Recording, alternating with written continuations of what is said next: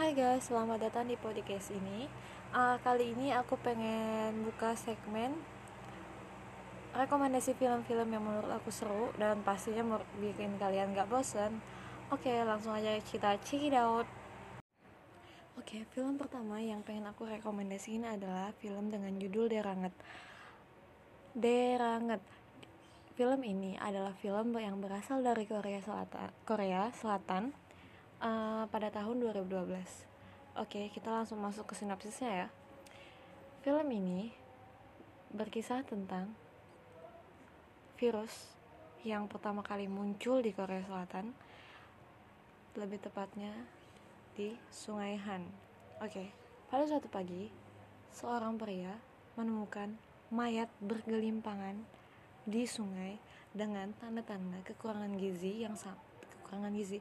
Jadi, kalau bisa aku ekspresiin muka mereka tuh kayak muka terkejut dengan muka dengan mulut yang lebar dengan mata terbelalak dan itu nggak ditemuin cuma satu banyak. Jadi pada pagi hari itu setidaknya ditemukan lebih dari puluhan orang mati dalam siklus dalam sungai Han kan panjang. Jadi dia itu kayak tersebar di beberapa titiknya itu. Oke, setelah itu, seiring berjalannya waktu, kasus penemuan mayat itu makin banyak dan dalam kondisi yang membusuk dan tiap hari itu pasti ada. Yang bikin bingung adalah pihak kepolisian itu nggak tahu penyebab kematian itu apa, karena di tubuh korban itu nggak ditemukan gejala fisik apa pun. Nah, tapi di rekaman CCTV itu kan banyak tuh CCTV yang ada di sana sebelum meninggal para korban tuh kayak ngelompat ke sungai. Jadi mereka tuh matinya di sungai. Nah dengan adanya kasus ini yang semakin meningkat menyebabkan seluruh masyarakat mengalami kepanikan. Setelah itu penelitian pun dilakukan secara besar-besaran oleh pemerintah untuk mencari formula obat dan penawarnya. Oke okay guys. Jadi aku kasih tahu aja ya ini spoiler.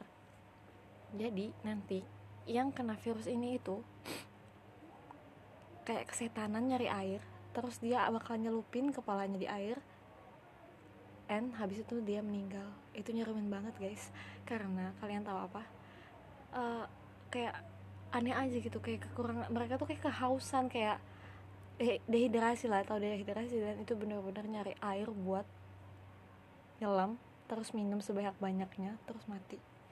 Nah film ini tuh durasinya 109 menit Terus aktor-aktor yang ada di dalamnya adalah Kim Yong Min, Kim Ding, Kim Ding Won, Moon Jung Hee dan Lee Ha Nei. Oke, sekian cuma segitu aja. Aku pengen ngasih tahu banget ini karena ini adalah salah satu film rekomendasi aku banget buat kalian tonton. Terus ya, kalian gak bakal nebak akhirnya tuh gimana.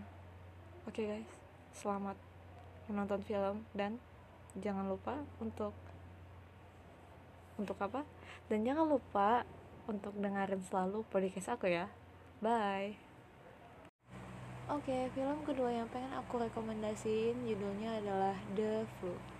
The Flu ini sebenarnya udah dirilis dari tahun 2013 ya guys.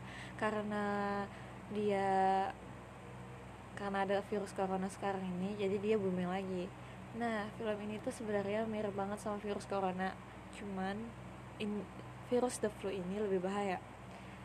Nah, aku akan mulai sinopsisnya ya. Jadi, film ini itu disutradari oleh Kim Sung Soo. Nah, film flu ini menceritakan soal strain virus H5N1 pertama di Korea Selatan, tepatnya di kota Bundang. Nah, gara-gara virus ini, satu kota di Bundang itu dikarantina, sama kan kayak virus corona. Kalau misalnya ada salah satu yang kena, pasti bakal langsung dikarantina. Nah, bedanya di sini karantinanya ini benar-benar karantina besar-besaran dan itu benar-benar nggak boleh keluar dari negara itu atau dari kota itu. Karena yang menurut aku, uh, kalau di Korea beda ya sama di Indonesia. Kalau misalnya di sana ada virus, mungkin bakal satu kota ditutup penuh, nggak kayak di sini. Nah, semua ini berawal dari dua bersaudara yang bernama Ju Byung Wo dan Ju Byung Ki yang menyeludupkan imigran gelap ke Korea Selatan. Oke, di scan pertama kamu bakal dikasih disuguhi dengan kontainer yang bakal dikirim ke Korea Selatan untuk kayak jadi imigran gelap gitu. dan di dalamnya itu berisi imigran-imigran dari Vietnam nah mereka itu ditempatin di peti kemas yang gede banget dan dengan tanpa sirkulasi udara yang benar-benar nggak nyamanin. Dan kalian tahu di sana mereka itu di sana disimpan selama berminggu-minggu di dalam peti kemas itu. Oke. Okay. awal awal scan itu adalah itu. Nah, tapi guys, sayangnya ketika dibuka saat malam hari setibanya di Korea Selatan atau daerah Bundang, semua imigran yang berada di peti, di peti kemas itu meninggal dunia dalam kondisi yang sangat mengenaskan dan hanya satu yang selamat yakni seorang pemuda bernama Monsai. Oke, okay, aku bakal ngasih kamu ngasih tahu kamu si Monsai ini bakal jadi uh, apa ya? Bakal jadi tokoh tokoh penyelamat satu kota Bundang itu adalah dia oke okay, guys nah tapi selanjutnya kalian bakal tahu sendiri ya terus Pagi harinya dalam perjalanan bersama Ju Byung Yo dan Ju Byung Ki, Monsai berhasil menyelamatkan diri. Jadi dia kan cuma selamat sendirian tuh. Jadi dia tuh dibawa sama si berdua dua saudara tadi yang uh, mengirim imigran gelap tadi lah. Kan dia cuma salah sendiri tuh. Jadi mereka dibawa lari jadi dia dibawa lari nah mereka mencoba untuk mengejarnya tapi kondisi Ju Byung Wo Ju Byung Wo ini adalah aktor siapa sih? Aku namanya lupa. Benar-benar terkenal sekarang. Kalian harus pahamin apa ngeliatin dia. Kalian pasti tahu siapa dia. Nah dia ini keadaannya buruk. Dan menunjukkan gejala-gejala kayak batuk sama demam tinggi. Oke jadi kakaknya secara yang namanya Ju Byung Ki dia dia cari nyari obat ke apotek karena adiknya ini dalam kondisi yang benar-benar sakit batuk dan demam tinggi oke nah setelah itu jadi aku bakal ngasih tahu scannya ya. Scannya itu kakaknya itu lagi ngambil obat di apotek gitu kan. Nah habis ngambil obat di apotek itu uh, yang aku ingat itu habis itu kakaknya tuh ngeliat ke arah mobil dan adiknya itu udah muntah darah guys. Muntah darah yang benar-benar muncrat ke uh, jendela pick upnya dia gitu dan kakaknya tuh kaget dong ya kan terus habis itu dia dilarikan ke rumah sakit nah ada nih dokter namanya Kim In Hee yang menangani terkejut saat keadaan Yu Byung Wo berbeda dari sakit flu biasa. Oke, okay. sakit flu-nya ini beda banget ya sakit flu-nya tuh yang benar-benar bikin mukanya kayak bercak-bercak merah gitu terus kejang-kejang terus batuk darah dan kalian tahu dia tiba-tiba meninggal dunia dalam waktu sekejap itu nggak mak setahu aku nggak makan waktu satu hari sih dan itu benar-benar bikin kaget satu rumah sakit dan mereka bingung kan nah terus guys di ponsel Ju Byung ditemukan kalau lalaki itu terinfeksi virus flu baru dari peti kemas. Nah, peti kemas yang tadi itu tuh yang pertama kali nyebarin virus. Karena si Ju Byung sama kakaknya Ju Byung Ki itu kayak ngebuka peti kemas itu, jadi virus itu keluar. Nah, ditemukanlah kalau lelaki ini terinfeksi virus flu baru di peti kemas kan. Nah, dalam video tersebut di ponsel juga memperlihatkan satu orang lelaki yang selama ini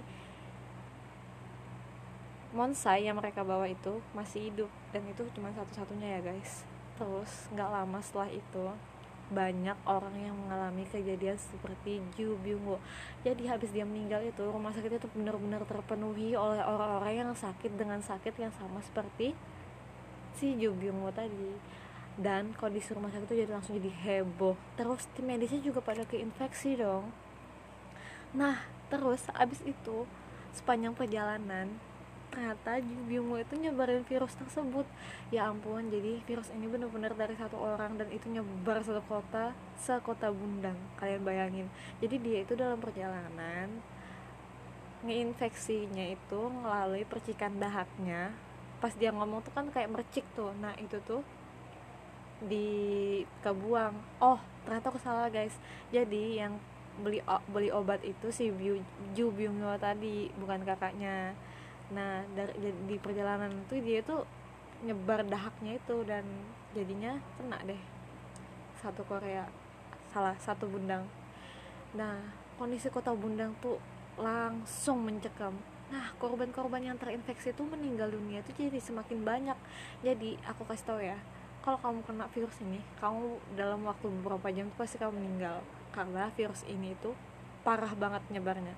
Dan dia itu kayak langsung nyebar satu tubuh tuh langsung cepat gitu Nah, sampai pada akhirnya pemerintah ngambil langkah mengkarantina kota tersebut demi memutus rantai penularan.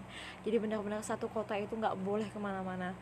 Nah, semua orang menjalani pemeriksaan guna memisahkan antara pasien positif dan negatif. Sumpah ini udah mulai mencekam ya keadaannya. Terus, oh ya guys, sebelum ini sih si dokter itu nanti uh, bakal kayaknya harus misah ini jadi dua episode soalnya ini panjang banget. Oke okay, see you in next chapter. Oke okay, kita di The Flu dengan chapter kedua. Nah semua warga Bundang itu benar-benar di karantina satu kota dan wajib pakai masker.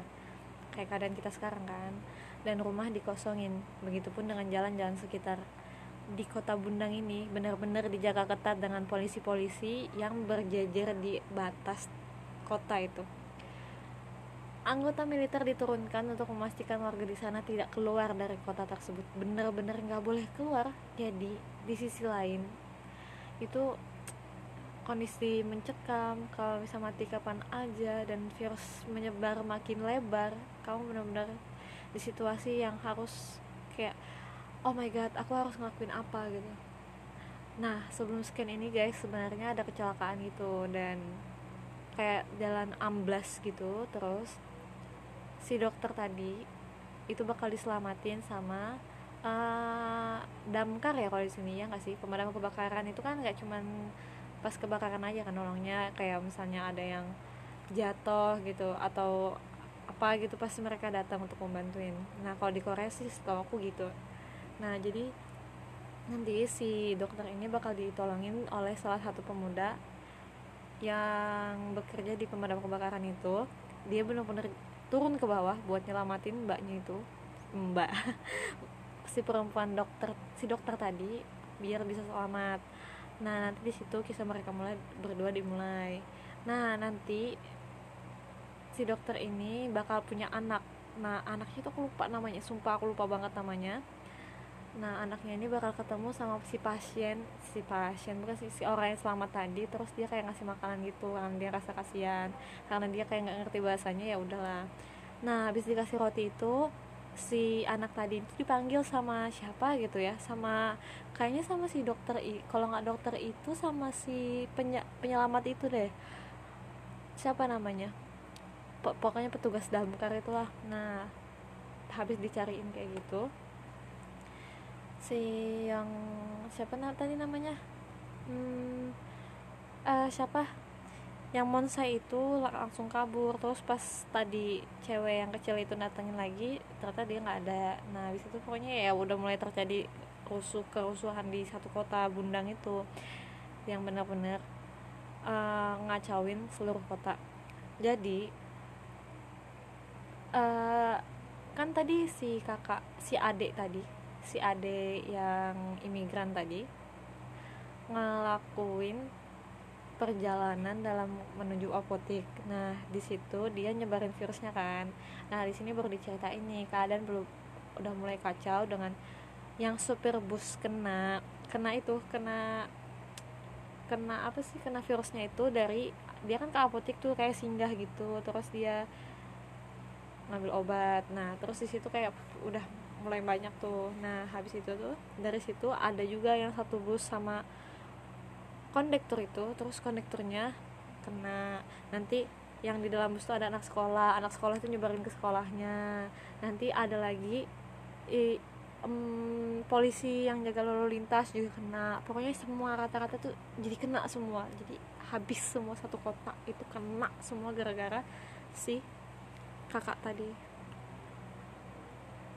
habis kena itu dok nah sudah kan selesai kan nah si dokter itu sendiri sebelumnya nah bener kan Kim Hee In namanya dokter itu sendiri sebelumnya sempat diselamatkan oleh Kang Ji-gu, seorang anggota penyelamat atau tim SAR. Oh, tim SAR guys, salah. Aku kira damkar.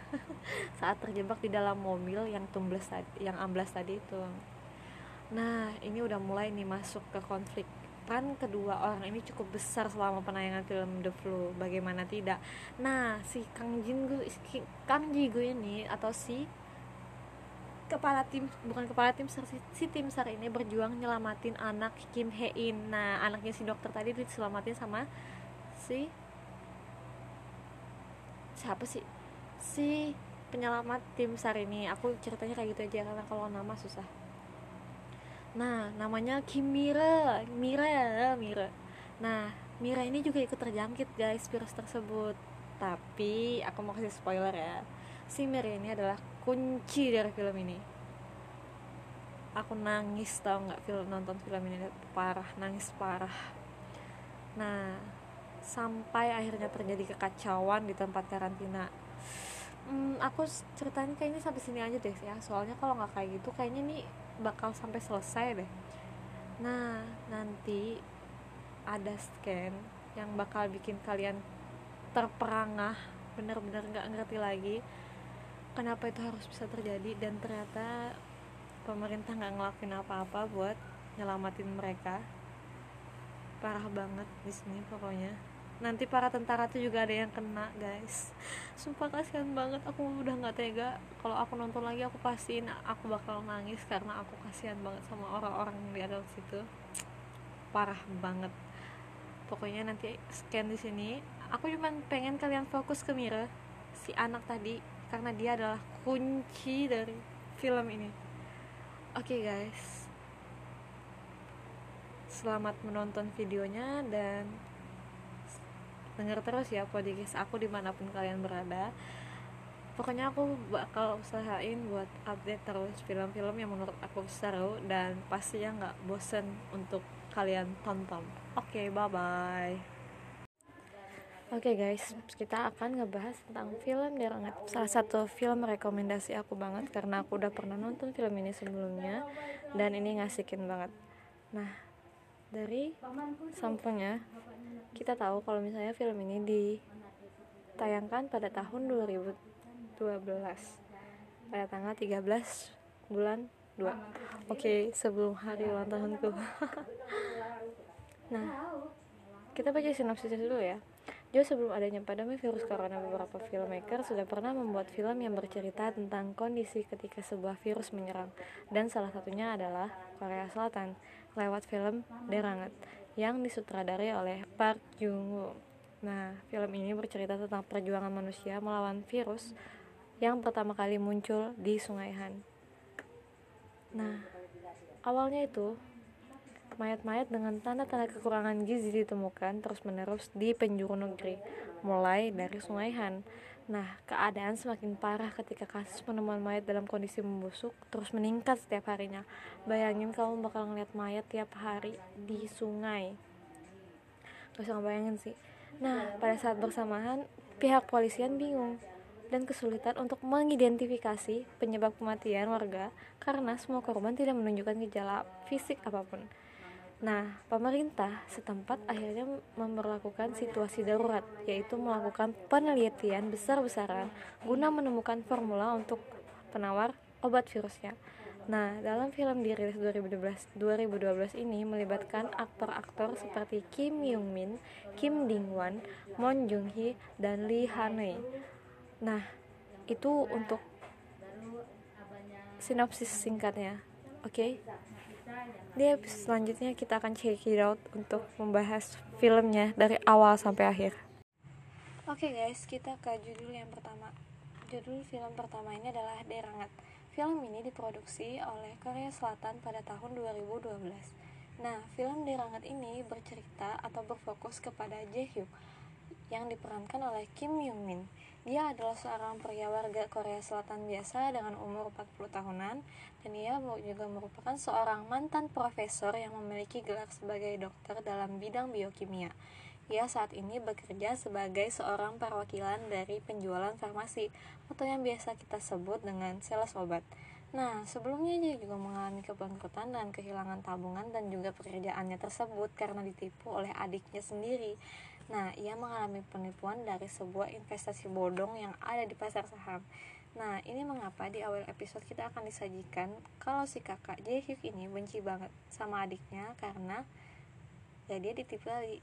Nah, nama adiknya itu adalah Jepil yang merupakan seorang detektif yang tak begitu tertarik dengan kemaslahatan masyarakat di sekitarnya dan ia hanya menghabiskan waktunya untuk mengeluh tentang pasar saham.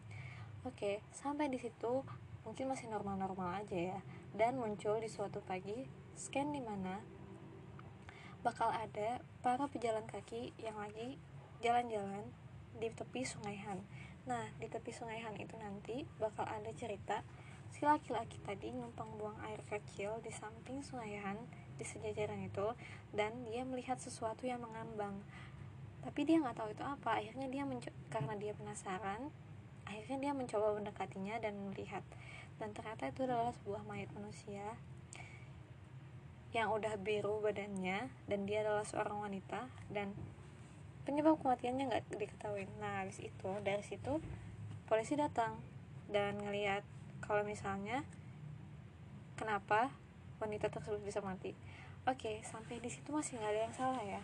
Namun hingga saat terjadi fenomena yang paling aneh lagi karena masyarakat Korea dibuat geger dengan penemuan selain mayat yang tadi banyak sekali mayat yang mengapung di sungai Han. Dan kondisi mayat-mayat tersebut sangat mengerikan dan mengenaskan.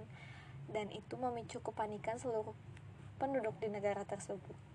Nah, setelah itu, masyarakat pun terkejut dengan menemukan kematian dari orang-orang yang mengapung di sungai tersebut.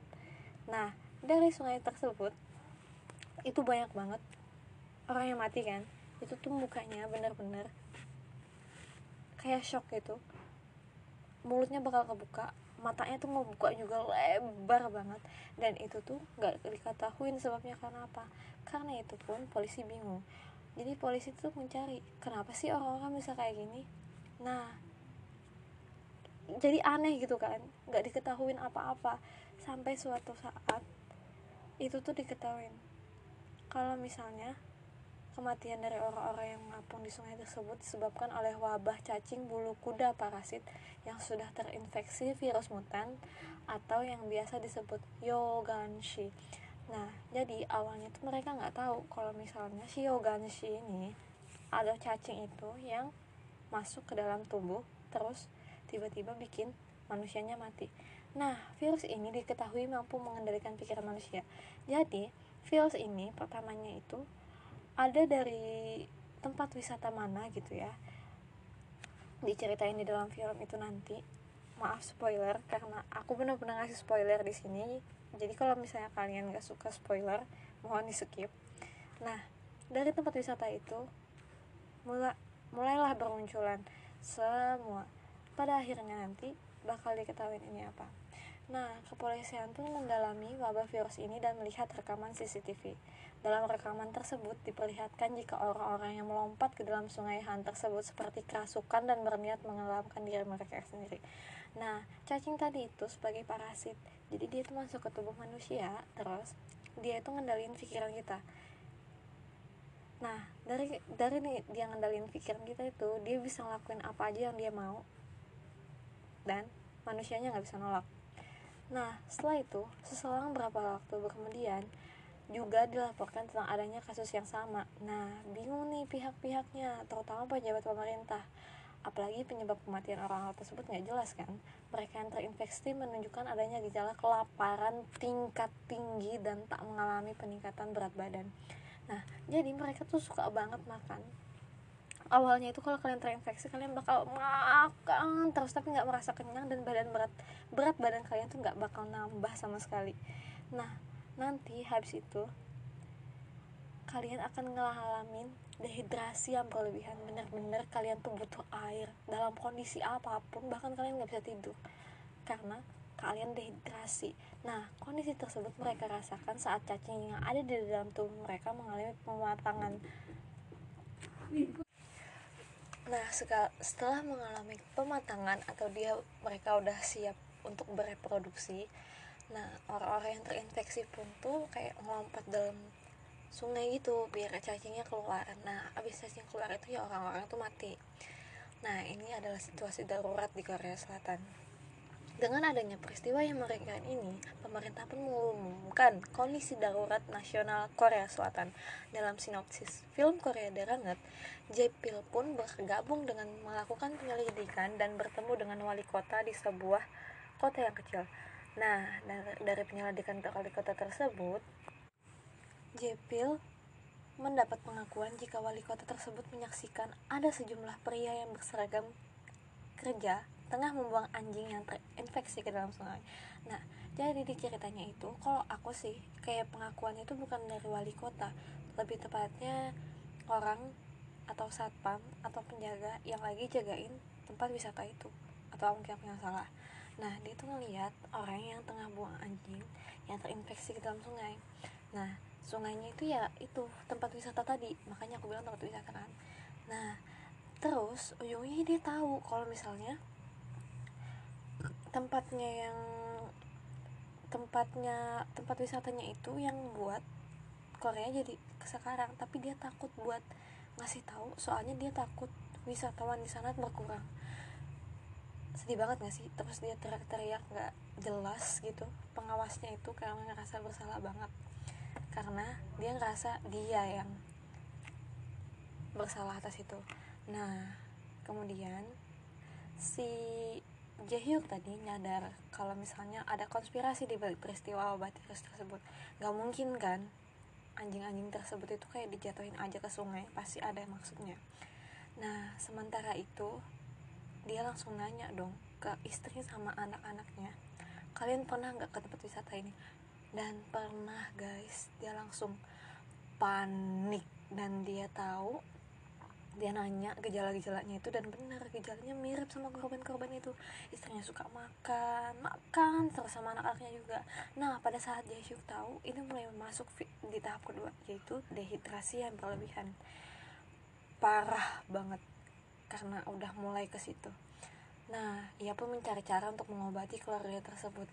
Lalu Jepil pun juga menyesal, adiknya tadi juga menyesal karena telah menghabiskan uang kakaknya tersebut hanya untuk pasar saham. Akhirnya kamu sadar deh. Dalam sinopsis film Korea Darengat ini, ia pun memiliki tekad yang kuat untuk menyembuhkan keluarga Jaehyuk yang mempunyai gejala yang sama. Lalu, mampukah Jaehyuk dan juga Jepil menyelamatkan keluarga dan orang-orang yang terinfeksi tersebut? Nah, saksikan hanya di film Darengat ya. Nah, aku cuma mau sekilas info nih. Nanti mereka bakal selamat kok dengan uh, dengan apa? Dengan obat yang ternyata adalah obat yang biasanya mereka minum. Jadi ternyata memang benar ada konspirasi di balik ini semua dan ada yang pihak ada pihak yang diuntungin dari virus ini. Dan aku nggak nyangka banget sih orangnya. Benar-benar parah abis. Karena dia ngorbanin beberapa orang buat mati demi keuntungan besar Oke okay guys, sekian. Semoga kalian suka sinopsis yang aku bacain dan selalu dengerin ya podcast aku. Thank you, bye bye. Oke okay guys, kali ini aku pengen rekomendasiin drama dengan judul The Gifted. Nah, drama ini adalah drama Thailand yang pada 2018 ta lalu tayang. Drama The Gifted sendiri ini adalah garapan atau remake dari versi aslinya dari Amerika Serikat pada tahun 2015 nah film The Gifted ini adalah film yang diproduksi di Thailand dengan pemain yang banyak menurut aku karena tokoh utamanya banyak di sini. Nah reviewnya adalah drama series The Gifted ini bercerita tentang kehidupan anak sekolah di salah satu sekolah ternama di Thailand yaitu Rida High School. Nah di mana sekolah ini punya program khusus atau program istimewa untuk satu kelas yang dianggap unggulan. Nah kelas ini tuh dinamain The Gifted. Tapi nggak semua siswa bisa masuk ke kelas The Gifted ini ya. Nah semua siswa itu ngira kalau misalnya masuk ke kelas The Gifted itu harus punya nilai akademik yang baik. Namun pikiran itu terbukti salah ketika Nanan Kurapat atau yang nama karakternya adalah Pang duduk di kelas dengan grade paling rendah dan dia masuk ke kelas The Gifted Nah, padahal dia adalah siswa yang malas untuk belajar. Bahkan dalam ujian sekolah yang dijadikan bahan seleksi pun dia nggak ngisi jawab lembar jawabannya terus kalian pasti bingung dong gimana dia bisa lolos nah ada rahasianya di ujian tersebut yang bisa bikin kamu masuk kelas The Gifted oke okay. nah guys jadi di kisah awal nanti Nanon atau Pang bakal punya teman salah satu temennya aku lupa namanya. Yang pasti dia adalah teman sejatinya si Pang.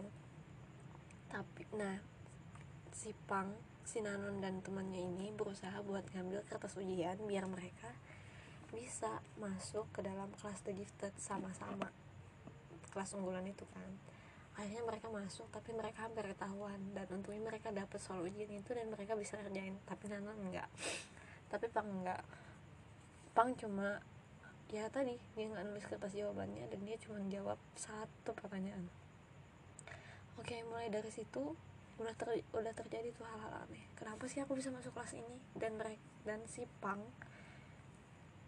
malah berantem sama temennya yang sahabatnya tadi karena temennya tadi nggak bisa masuk ke dalam kelas The Gifted dia marah banget sama Pang kenapa Pang bisa masuk sedangkan dia enggak padahal dia itu lebih baik dari Pang menurut dia kayak gitu nah di sini aku bakal ngasih tahu kalian kekuatan-kekuatan para orang di kelas The Gifted tersebut Nanon Korapat atau Pang Nah, dia ini bakal terakhir tahu kekuatan dia apa karena kekuatan dia adalah kekuatan yang paling besar. Mau kok kasih spoiler nggak? Nah, kekuatan dia itu bisa ngandalin orang lain dengan otak dia. Jadi dia tuh terserah, dia mikir apa pun tentang orang itu, orang itu pasti ngelakuin. Hebat banget kan? Dan dia nggak tahu itu dari awal, dan dia rasa dia terbuang di kelas The Gifted padahal dia adalah yang paling kuat Nah, terus kita lanjut ke main karakter kedua yang namanya Wave atau Chimon. Kalian tahu kan kalau penggemar drama Thailand tuh pasti tahu mereka. Nah, Chimon ini punya kecerdasan lebih dari rata-rata. Si nah, Wave ini anaknya agak emosian ya. Dia tuh nggak bisa ngontrol mulutnya itu loh. Jadi kayak nggak lambe tua juga sih mulutnya pedes gitu. Nah, kekuatannya ini dia spesialis komputer gitu jadi dia bisa ngalahin berbagai sistem dengan kecepatan jari jemarinya bermain di atas keyboard ya hacker lah kamu tau kan hacker nah dia bisa ngendalin itu semua nah wave ini. Maaf ada lewat motor. Nah wave ini udah tahu kekuatannya dari awal. Jadi dia rada sombong gitu ya guys. Nah yang ketiga adalah karakter yang namanya Sing. Harit C Cewagon. Nah namanya Sing. Nah di di sini dia di karakter nama Om. Nah tapi Sing ini punya kekuatan bisa ngilangin barang awalnya nah habis ngilangin barang itu tapi dia nggak bisa ngembaliin dan ada salah satu scan di mana dia ngilangin temennya guys kalian bayangin temennya dihilangin dan dia merasa bersalah banget dia sempat drop di situ Nah, tapi abis dari situ dia punya ternyata dia punya kemampuan teleportasi atau melewati zona waktu. Jadi dia bisa ngilangin sesuatu, tapi sesuatu itu bukan hilang, tapi berpindah tempat, yaitu teleportasi. Nah, dia bisa ngilang tiba-tiba dan muncul di tempat lain tanpa terduga. Nah, awalnya dia kesusahan banget nih nemuin bakatnya sejak awal karena kemampuannya yang cukup bahaya. Jadi mereka nggak, jadi dia nggak sering gunain deh. Jadi dia bakal langsung mimisan. Nah ini kalau dia dia bakal langsung mimisan. Kalau kekuatannya itu dia pakai berlebihan. Oke masuk ke orang tokoh utama keempat namanya Apercaya Tongkam atau biasa dipanggil Lili namanya peran yang dia mainkan adalah Namtan Namtan ini punya kekuatan jika dia megang sesuatu benda itu tuh benda dia bakal bisa ngeliat masa lalunya. Jadi misalnya dia ngeliat pulpen nih nah pulpennya itu digunain buat apa aja sama si tuannya. Jadi dia bisa ngeliat benar-benar dengan jelas pulpen itu. Masa dia gunain itu? Kan kan banget kekuatannya guys terus ada Raminda Jirano Rapat atau Jen nah dia makanin Claire di sini. Nah, si Claire ini kekuatannya dia bisa ngeliat warna emosi. Jadi kalau misalnya dia ngeliat warna merah maaf motor lagi guys nah dia bisa ngeliat warna emosi dari orang yang dia pengen tahu emosinya apa. Jadi kalau misalnya emosinya hitam berarti dia tuh lagi marah. Kalau emosinya pink itu dia lagi jatuh cinta gitu. Kalau nggak salah lah ya aku nggak juga nggak ngerti.